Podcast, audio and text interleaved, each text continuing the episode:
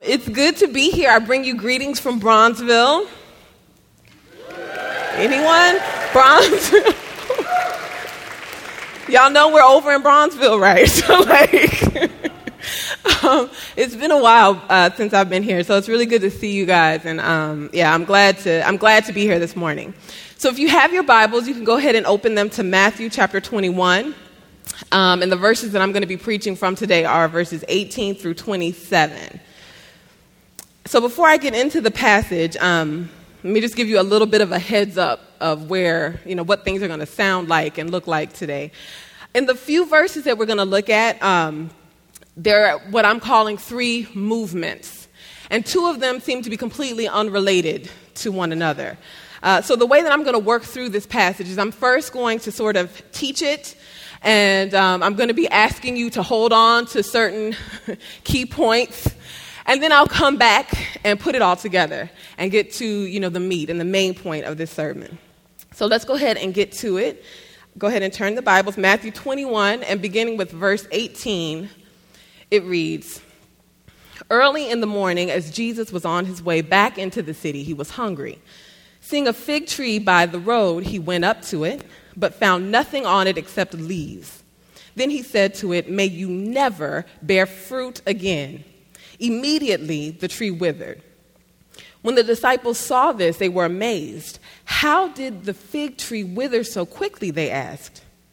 Jesus replied, Truly I tell you, if you have faith and do not doubt, not only can you do what was done to the fig tree, but also you can say to this mountain, Go throw yourself into the sea, and it will be done.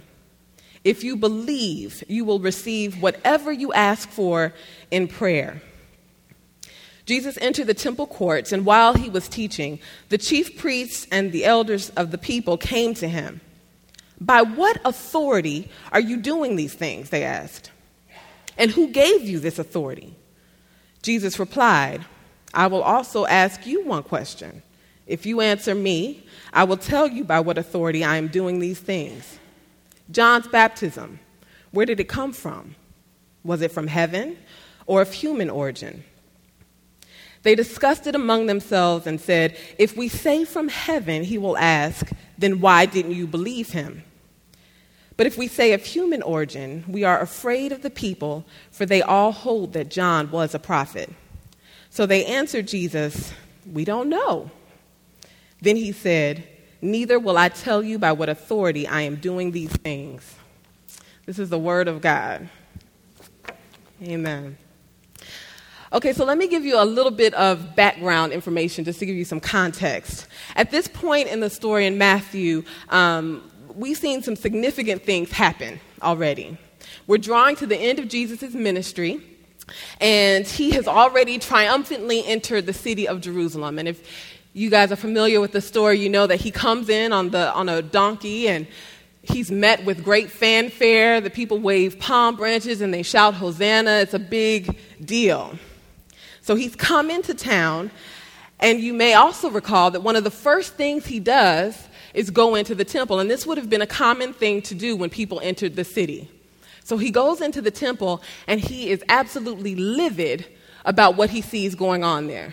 And so he grabs a whip and he, you know, he goes off, basically. He turns over tables um, and he tells the people that you have basically turned my house, turned my father's house into a den of thieves. This place that's supposed to be a house of prayer, you have corrupted it. He is highly upset. Now, this is a part of the story that I think most of us who um, are, have been in church for a while or read our Bibles, we usually remember that moment. What's less um, impactful, what's less memorable, is what Jesus does immediately following that. He calls the lame and the blind, and that's important. He specifically calls not just all people who are sick, but the lame and the blind, and he invites them into the temple, and then he heals them. Now, this is important because at this point in time in Israel's history, the lame and the blind were not allowed to come into the temple. And this is because of something I think, very silly that happened a long, long time ago. When King David captures the city of Jerusalem, the people there taunt him. And they're like, they basically call him a punk. And they're like, hey, even the lame and the blind won't, will keep you from coming in here. So he, you know, obviously comes on in, he captures the city, and he's upset with the lame and the blind. And so at that moment, a saying sto- sort of arises that um, the lame and the blind will not enter this house. So you can imagine what the people watching this must have felt who now are witnessing the son of David say, Come in lame, come in blind, you are welcome. And on top of that, healing them. So, what we know is that at the close of that story, the religious leaders of the day, the elders, the teachers, they are looking at Jesus and they have decided, oh no, he has got to go. So they have purposed in their hearts to kill him. And so now we get back to the text for today. And at the start of this passage, we see Jesus going back into the city. He leaves Jerusalem, not far, he just goes to Bethany overnight to sleep. And so he's going back into the city. And the text tells us that he sees this fig tree and it has no fruit. Now, there are a few things that you should know about this tree. Unlike some fruit trees that only produce fruit for you know, a short amount of time, um, the fig tree can produce fruit for multiple seasons, it, and it, each season has a different kind of fruit. So, the first fruit that it produces is a small, sort of immature version of what's going to later become the fig. Um, and at that time, and probably today, this was something that people ate often. So if you, if you ever read through Mark's account of this, he's going to tell you that, you know, it was not yet fig season. And this is kind of why we think Jesus gets mad. And that's true. It wasn't fig season yet, but it would have been reasonable for Jesus to expect there to be some kind of fruit on the tree. And this is what he would have been looking for this immature fruit. Now, although fig trees can produce fruit for multiple seasons, um, it is not at all uncommon to see a tree that is, you know, leafy that looks like it might have some fruit and it not. These trees are apparently very finicky, and if you look at them the wrong way, they will not bear fruit. so again, it, it, it, makes sense that you know Jesus should have expected it, but it also makes sense that there was not any there. the, the last thing you should know is that the fig tree, the fruit that comes on the tree, if it's going to have any fruit, it's there before the leaves. So when Jesus walks up to this tree, he sees this lush, leafy tree. If it was going to have some fruit, it should have had some fruit. So he gets there and he's hungry and he decides he wants a fig. He sees this leafy, lush tree, so he's thinking, all right, this is a possible good source to get some food, and it's barren, completely barren. So he curses the tree and it withers immediately. Now, at first reading, this seems like a story about Jesus throwing a fit. You know, like you, you're really, really hungry, you're craving White Castle, and you go there in their clothes, and you just are mad. So that's not, that's not what is happening here. It's not what's going on. And what I want you to hold on to for right now, we're going to come back to this once we get to the meat of the sermon. But hold on to the fact that one, this tree, for all intents and purposes, looks like it should have had fruit. It has the appearance of being fruitful. And then, two, Jesus is not throwing a temper tantrum. All right, so the next movement that we see are, is the disciples' reaction to Jesus. Um, and I call this a separate movement because the conversation that takes place between Jesus and the disciples, if you really think about it, it's a little goofy. And, and I'm going to tell you why I think it's goofy. So as I said, it's not at all uncommon to come across a tree, a fig tree, that is leafy, that is lush, that has no fruit. They do that. So Jesus' actions of cursing the fig tree should have appeared to the disciples as overkill. The question you would think they would ask is, why, Jesus, did you curse the fig tree? Like, why have you decided that the poor tree can never bear fruit? But that's not what they ask him. They ask him how he did it. Okay, if this was the first time these people had met Jesus, if this was maybe the third month that they had been walking with Jesus, that question would make sense. You see somebody curse a fig tree, you want to know, how in the world did you do that? We are coming to the end of Jesus' ministry. These people have been walking with him for three years.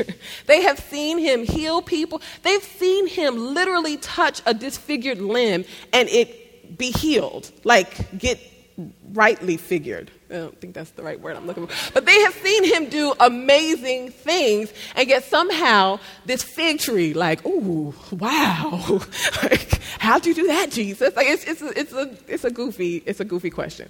And so I think that what Matthew was trying to do here, I think that the, the question that they ask and the conversation that ensues afterwards are hints to us that again one this is not about jesus throwing a fit and that two there's something there's something else that's going on in this passage something else that we need to see so the disciples ask him how'd you do it jesus and what he tells them is if they have faith nothing will be impossible to them they'll be able to say to the mountain go throw yourself in the sea and it will go and this isn't the first time that Jesus says something like this.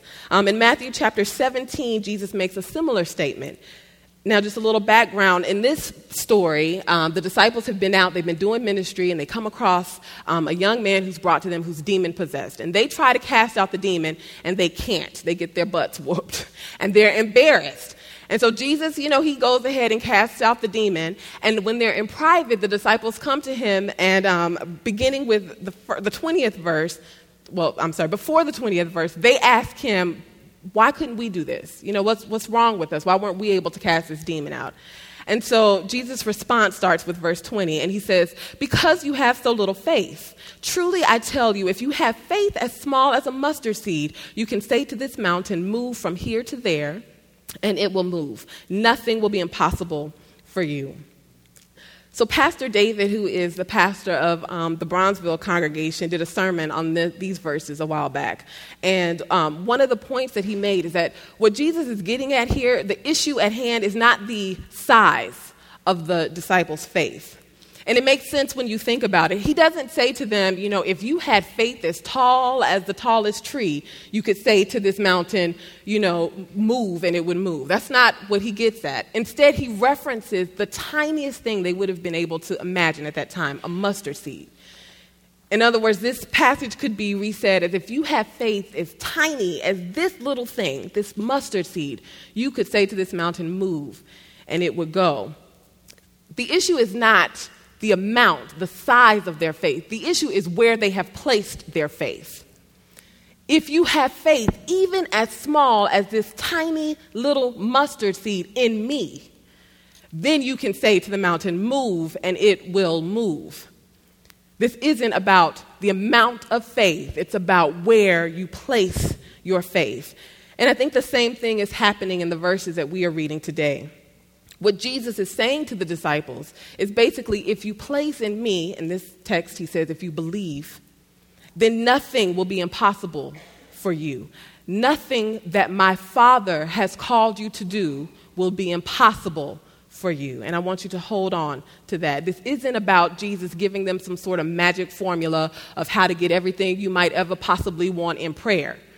This is about him saying, if your faith is in me, then nothing that my Father has called you to do will be impossible for you. All right. So again, we're holding in our minds Jesus is not throwing a fit. The tree should have had some fruit, if it was going to have any, because it appeared to have some. And this is not about a magic potion, a magic incantation for getting what you want from God. So, this brings us to the last movement. Jesus is now back in Jerusalem and he enters the temple. And the text tells us that he's teaching. And as he's doing that, the religious leaders and the elders come up to him and they ask him, By what authority are you doing these things? Now, um, they're likely not just referring to the fact that he's teaching. They're also talking about going into the temple and turning stuff over and inviting the lame and the blind in and healing them. They want to know why are you coming into this place acting the way you are acting? What authority gives, has been given to you to do the things you've been doing since you rode up on a donkey a few days ago? so, to truly understand where these people are coming from, keep in your mind where they were the last time Jesus saw them or they saw Jesus. Again, like I told you, they are not pleased with his actions and they have decided they want to kill him. So when they ask Jesus this question, they're not seeking information. This isn't like, oh my goodness, you are a wise man. How? By what? No. They are trying to get something to, they want something on him, right? So that they can have him arrested, bring him to the authorities, and then ultimately have him killed. So this is know where their hearts are. Many, if not all of these men, they would have seen what Jesus had done earlier, and so they are not pleased with Jesus. And so, in true rabbinic fashion, Jesus says, you know, instead of answering their question, he says, Well, I will ask you a question. And he poses this brilliant question to them. And I love it because what he asks them reveals their hearts. And there's no way for them to get out of it without revealing their hearts. Under what authority did John the Baptist baptize? This is a beautiful question because they know. So if they say that Jesus' authority, that John the Baptist's authority came from God, then they have to deal with the fact that, you know, they had him arrested. They didn't believe him. But at the same time, if they say that, if they tell the truth, and the truth that they believe, which is that it comes from human beings, then they are worried that the crowd is going to attack them. So they're sort of in between this rock and this hard place, and the answer that they give is, I don't know. But keep in mind, this was not a private conversation. There would have been tons of people around, and they should know. I don't know is not an appropriate answer for the Pharisees to give when Jesus asked this question.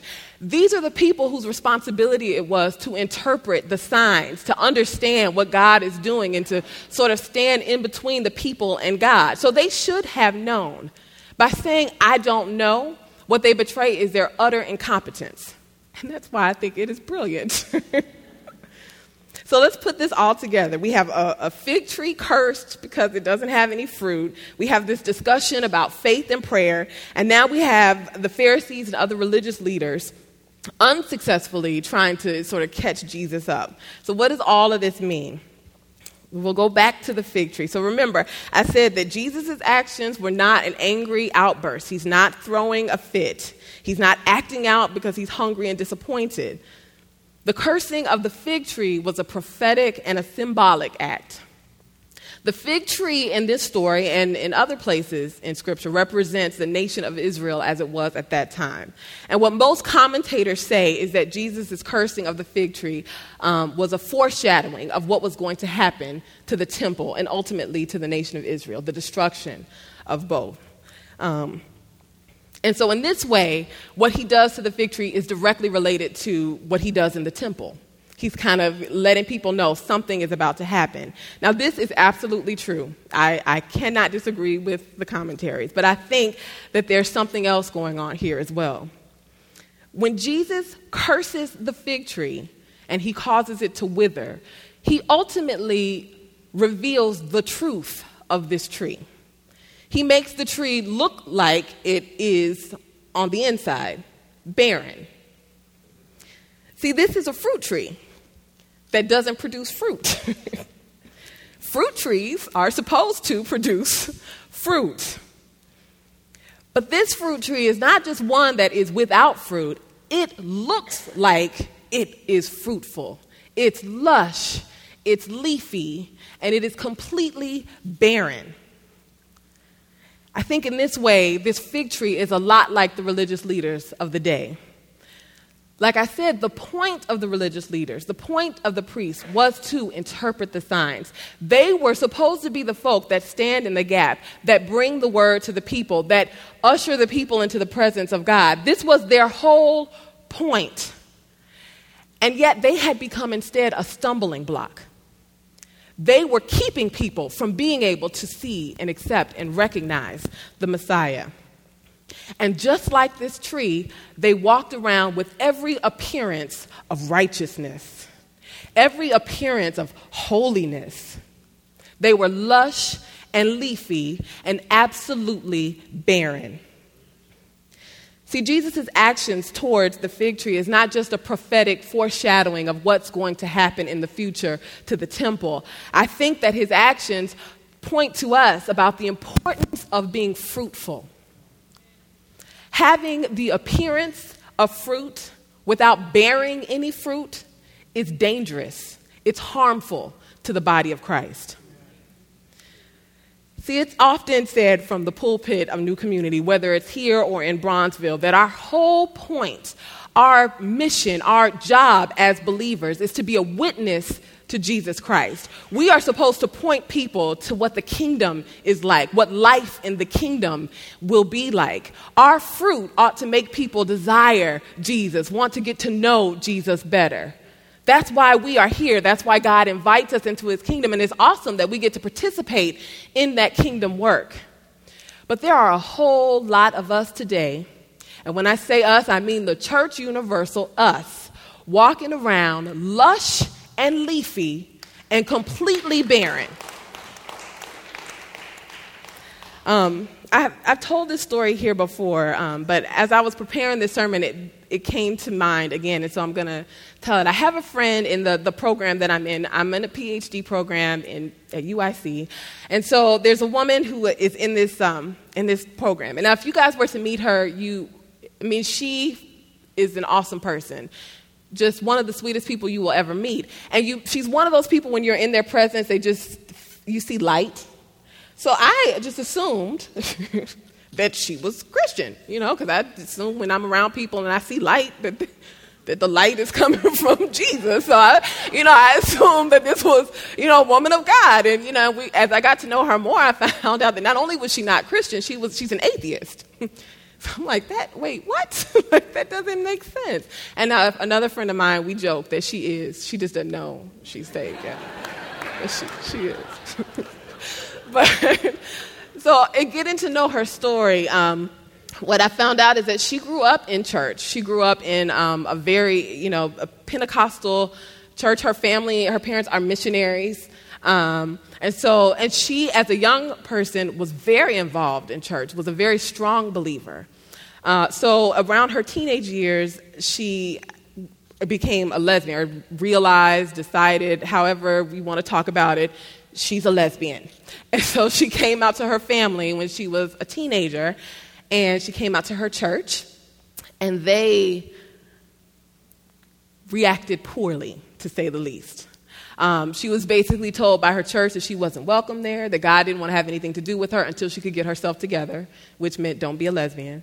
Um, her parents also told her that she was not welcome, and she was actually put out of her house um, by the people, the very people who had instilled this love of God, this knowledge of God. They then said to her, Get out. God doesn't want to have anything to do with you. So you can kind of understand how she's come to this place where now she doesn't even believe. So as we've been talking and, um, and getting to know one another, I, I pray and pray that she will see a different side of Christianity. And I think that, you know, over the years she has come to see different things and th- see things differently. But ultimately, this woman was pushed away from God. Somebody said to her, You don't get to have Jesus. Jesus is not for you. See, one of the biggest hindrances to people becoming a Christian today are Christians. And that's a sad, sad thing. But it's true. We walk around lush and leafy with absolutely no love, no patience, no kindness, no fruit. And so we become a stumbling block for people who might otherwise believe. I think, like the religious leaders of Jesus' time, many of us, in trying to be what God has already created us to be, we end up hurting other people. We end up hurting ourselves. we are lush, we are leafy, but we have absolutely no fruit. And Jesus talks about this earlier um, in the chapter of Matthew, and it's a little bit more harsh the way he talks about it there. But in chapter 7, he admonishes the disciples to watch out for false prophets. And starting in verse 15, I'm going to read it for you. He says, um, watch out for the false prophet. They come to you in sheep's clothing, but inwardly they are ferocious wolves. By their fruit you will recognize them. Do people pick grapes from thorn bushes or figs from thistles? Likewise, every good tree bears good fruit, but a bad tree bears bad fruit. And a good tree cannot bear bad fruit, just as a bad tree cannot bear good fruit. Every tree that does not bear good fruit is cut down and thrown into the fire. Thus, by their fruit, you will recognize them. Not everyone who says to me, Lord, Lord, will enter the kingdom of heaven, but only the one who does the will of my Father who is in heaven. Many will say to me on that day, Lord, Lord, did we not prophesy in your name, and in your name drive out demons, and in your name perform many miracles? Then I will tell them plainly, I never knew you. Away from me, you evildoers. See, what Jesus does to the tree is not a random act. It's not him expressing anger about being hungry. His actions reflect the heart and the will of the Father. God desires that we bear fruit. He created us to be fruitful. And we see what this passage says for those who are not. So, when he talks to the disciples about their faith, again, he's not saying whatever you believe, whatever you will receive. This isn't a magic potion. He's saying if you have faith in me, you will be able to reflect the will of the Father. Anything the Lord has called you to do, you will be able to do. That is the point of that movement. Okay, so what is the good news? Uh, when I was in seminary, my preaching professor used to always say, you know, every sermon that you preach must have good news. And the good news is Jesus Christ. And so if you preach a sermon and you can, you can break a passage down in a way that'll make the best theologians jealous, but if you don't point people to Jesus, you have failed. So when I first read this passage and started preparing my sermon, I had some problems because while I could see many teaching points, I, I, didn't see the good news immediately. I'm like, Lord Jesus, okay, um, so the fig tree was cursed. Uh, that's not good news. so I talked to my husband, uh, Carlos, about this because I was sharing with him my frustration as I'm writing my sermon. And I don't usually talk to anybody when I'm writing a sermon. So this is like, it was, that tells you how frustrated I was. Um, many of you don't know my husband, but um, just to give you a, an image of the kind of man that he is. You know, when you read books on relationships and dating and thing like, things like that, they tell you that men are fixers, they want to make things right. My husband is the epitome of that. so I'm talking to him, and in the midst of talking to him, I notice him feverishly just typing on his laptop. And I'm like, okay, all right. And so I, I finish my sentence, my statement, and then he just starts bombarding me with all this information about fig trees. I'm sitting here like, like, and I'm listening, and I'm like, oh, okay, oh, that's that's interesting. And yeah, and then did you know that the fig tree, and then the fig tree, and sometimes, and just tons and tons of information about fig trees. And I'm I'm listening to my husband, and I said, God bless him. Thank you, Lord for, for this gift. and, and I walked back to my computer and sat down and still did not see any good news. so I'm sitting here and I'm praying and I'm just I'm trying to figure out like Lord, what should I say? Like I'm not gonna I don't want to leave the people with bear fruit or be cursed, right? That's not really uplifting. So I'm, I'm writing, I'm typing, and thank God for the Holy Spirit, and thank God for my husband. But I promise you, in mid frustration, all of a sudden it all started to make sense. All this random information about fruit trees, it hit me. So uh, I'm going to share with you some of the things that my husband shared with me. So, as I've told you earlier, fig trees are very finicky trees. If they don't have the right amount of light, you know, too much light, they won't bear fruit. Too little light, they won't bear fruit. Too much water, they won't bear fruit. Too little water, they won't. I mean, these trees are very difficult to get fruit from. And one of the websites that he pulled up were people who were writing in, and there was one man, I will never, he, he's like, I bought this doggone fig tree. I've had it for five years. I have done everything you can possibly do for a tree. I have spent endless amounts of money, and I have yet to get one fig. what am I doing wrong? The fig trees are finicky. Another interesting fact about a fig tree is that um, the fruit that it produces is not really a fruit the way that we define it. Um, and the flower of the fig tree is on the inside of the fig. So it's kind of a weird, you know, it's, it's a weird kind of fruit. um, so now, if you, like me, are, are wondering what any of this has to do with what is good news or Jesus, um, let me make it plain for you. So, you and I have been called to bear fruit. That's what we have been created to do. And the Bible tells us that if we are believers, we will bear fruit. And people will be able to see that fruit and it'll point them to Jesus.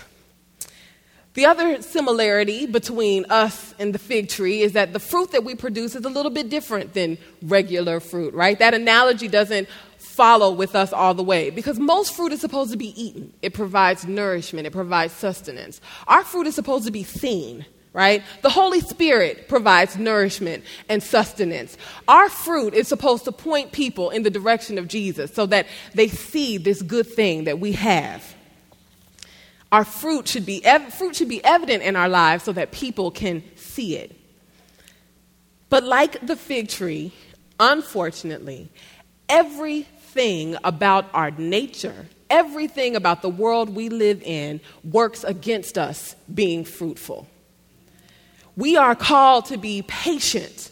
But everything about our society says go, go, go, move, move, rush, faster, quicker, faster, go, go, go.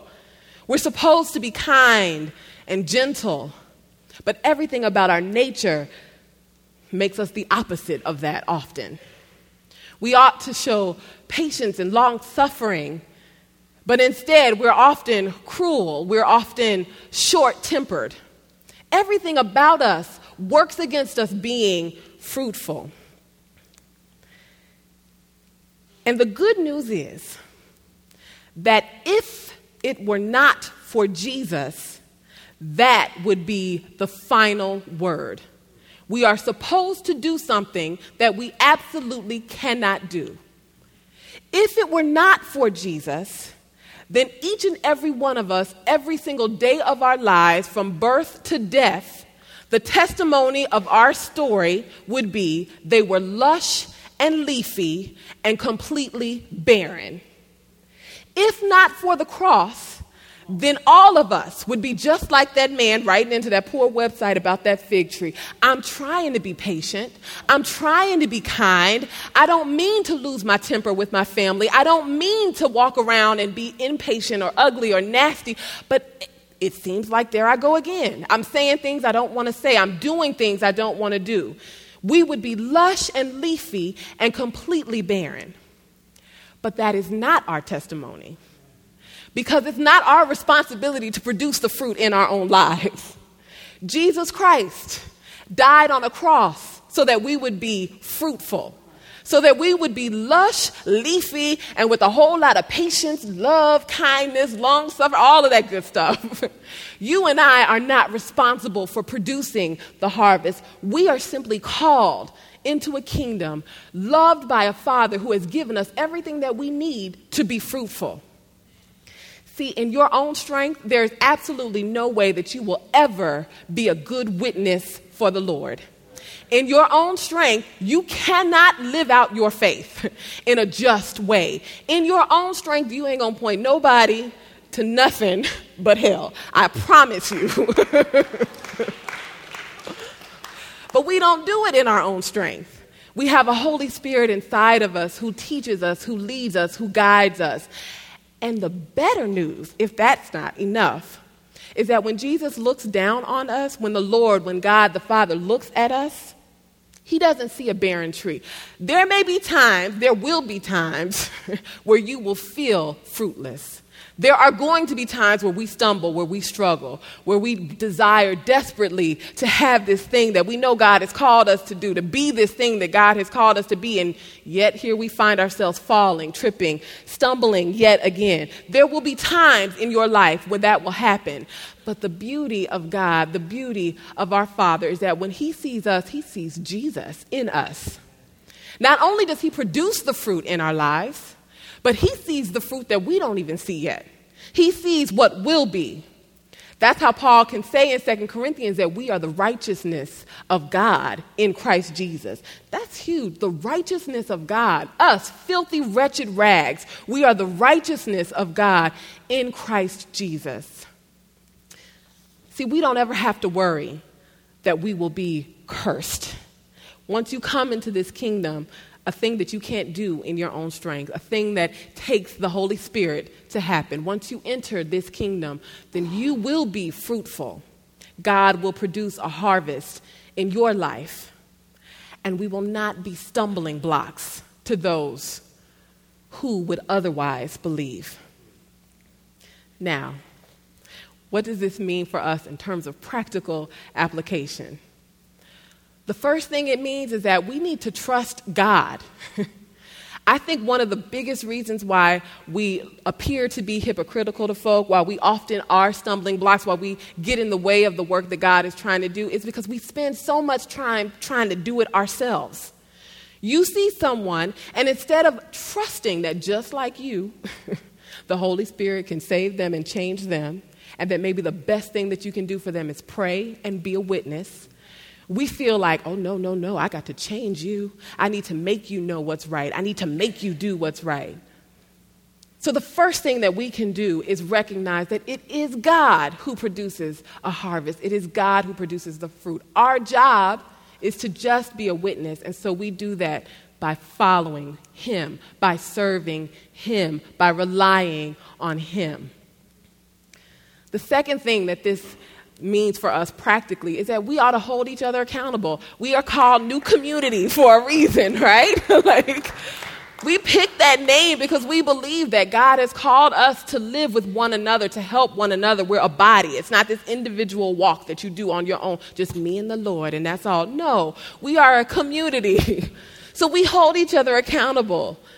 We push each other. We challenge one another. We call one another out in love when we are being hindrances to what the Lord has called us to do. If you take nothing away um, from this sermon, and worship team, you guys can start coming back up.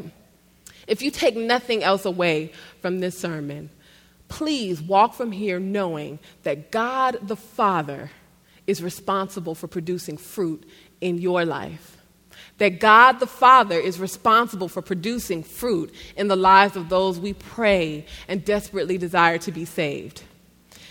And God the Father is incapable of failing. So we will be, we are fruitful. If you'll pray with me. Hmm.